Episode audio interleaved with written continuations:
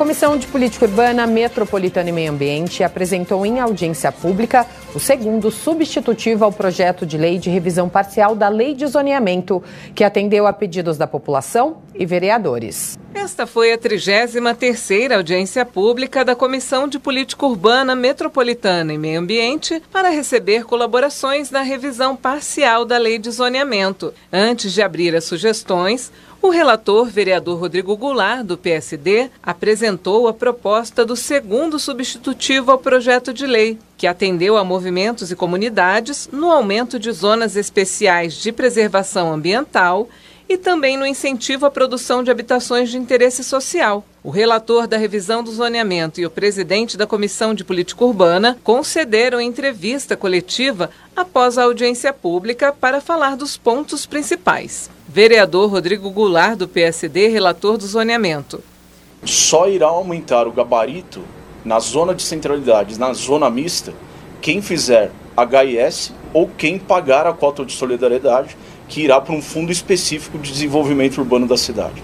Então, para a gente fazer uma conta, hoje, na zona de centralidade, 48 metros de gabarito, poderá chegar a 60 metros se cumprir uma dessas questões. Tudo que a gente é, necessitar atingir para a produção de habitação de interesse social, nós faremos aqui na Câmara. Então, dentro do limite, claro, das questões urbanísticas da cidade, que é isso que a gente colocou nas zonas mistas, nas zonas de centralidade, nós faremos para a produção de habitação de interesse social. Vereador Rubinho Nunes, do União, presidente da Comissão de Política Urbana. A dinâmica de adensamento estratégico de alguns eixos da cidade é, para promover é, o acesso às pessoas à moradia, com caminhabilidade e proximidade é, de locais de trabalho, bem como ampliação de ZPIs, é, foi uma dinâmica que, lógica que nós conseguimos tutelar aí no, no, texto, que ainda agora vai ser um pouquinho aperfeiçoado, debatido pelos vereadores, com a proposta de votação na próxima quinta-feira. Até agora, mais de 1.400 pessoas participaram das audiências públicas, com mais de 550 manifestações verbais e mais de 90 por escrito, muitas preocupadas com a área ambiental da cidade. Eleni Rocha, do coletivo Jurubatuba Mirim. Nós desejamos que as águas urbanas sejam preservadas. A grande vitória que nós percebemos neste primeiro momento foi a questão do lençol freático. Francisco Luiz Scagliuzzi, arquiteto e urbanista.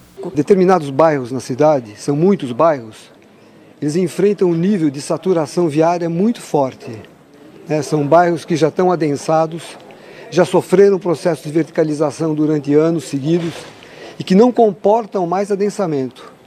O caso da Vila Madalena é um caso típico. Isso está gerando uma ilha de calor na vila.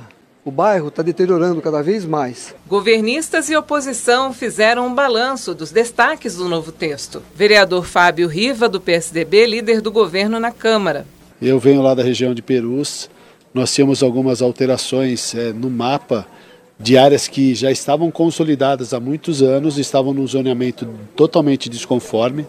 Era uma ZEPAN no passado, né, e já tinha lá um loteamento de interesse social implantado e agora está se fazendo justiça e demarcando como ZEIS 3, que é o zoneamento que é de rigor para habitação de interesse social. Vereadora Silvia, da bancada feminista do PSOL, integrante da Comissão de Política Urbana. Houve algumas demandas trazidas pelos movimentos sociais, pelos movimentos de moradia, que foram acatados, que foram atendidos, porém, teve uma reivindicação do mercado imobiliário que foi atendida, que é o aumento de gabarito em áreas de ZM e ZC, ou seja, nas zonas mistas e zonas de centralidade, o que é muito ruim, porque significa que nos miolos do bairro você vai ter mais adensamento, prédios mais altos, longe né, do transporte público.